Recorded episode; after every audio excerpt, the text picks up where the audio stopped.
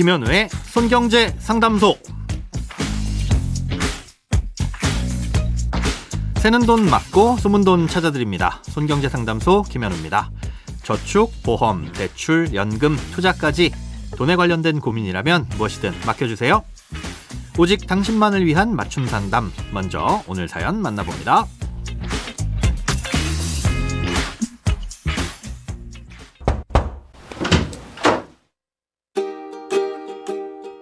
안녕하세요.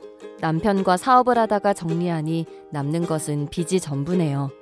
저는 이 금융권에 두 건의 대출과 주택담보대출도 가지고 있습니다.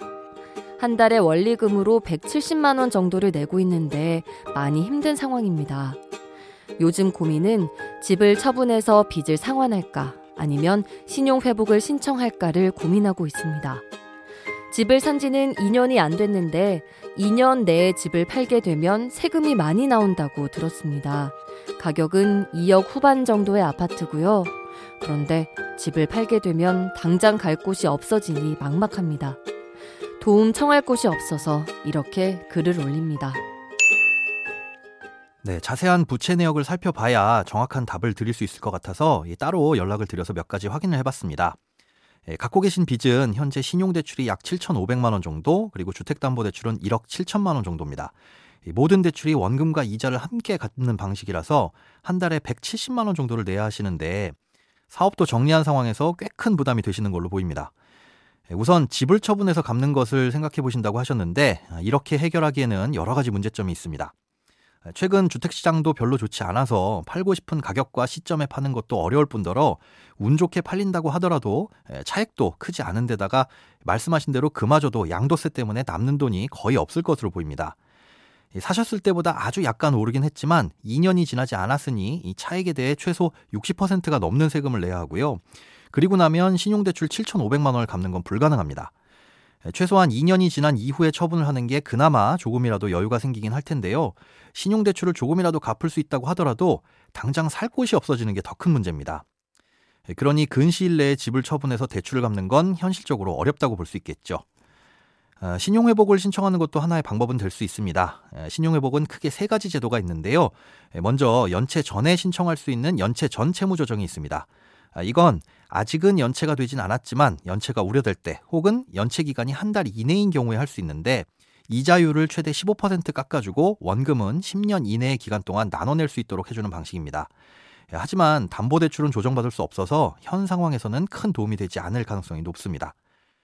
두 번째는 한 달 이상 연체 시 신청할 수 있는 이자율 채무 조정이 있는데요.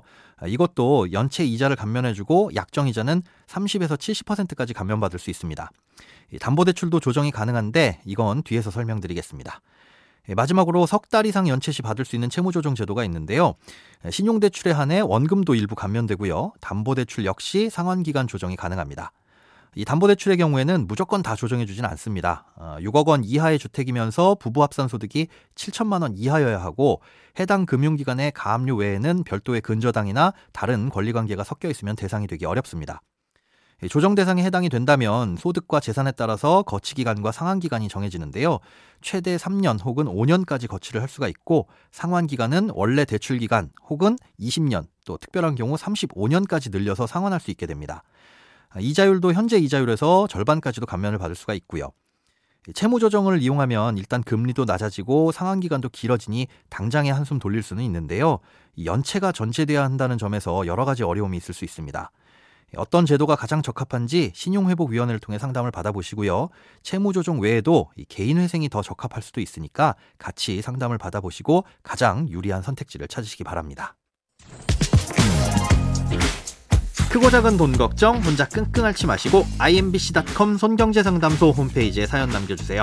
검색창에 손경제상담소를 검색하시면 쉽게 들어오실 수 있습니다. 여러분의 통장이 활짝 웃는 그날까지 1대1 맞춤 상담은 계속됩니다. 돈 모으는 습관 손경제 상담소 다음 주에도 새는 돈 맞고 숨은 돈 찾아드릴게요.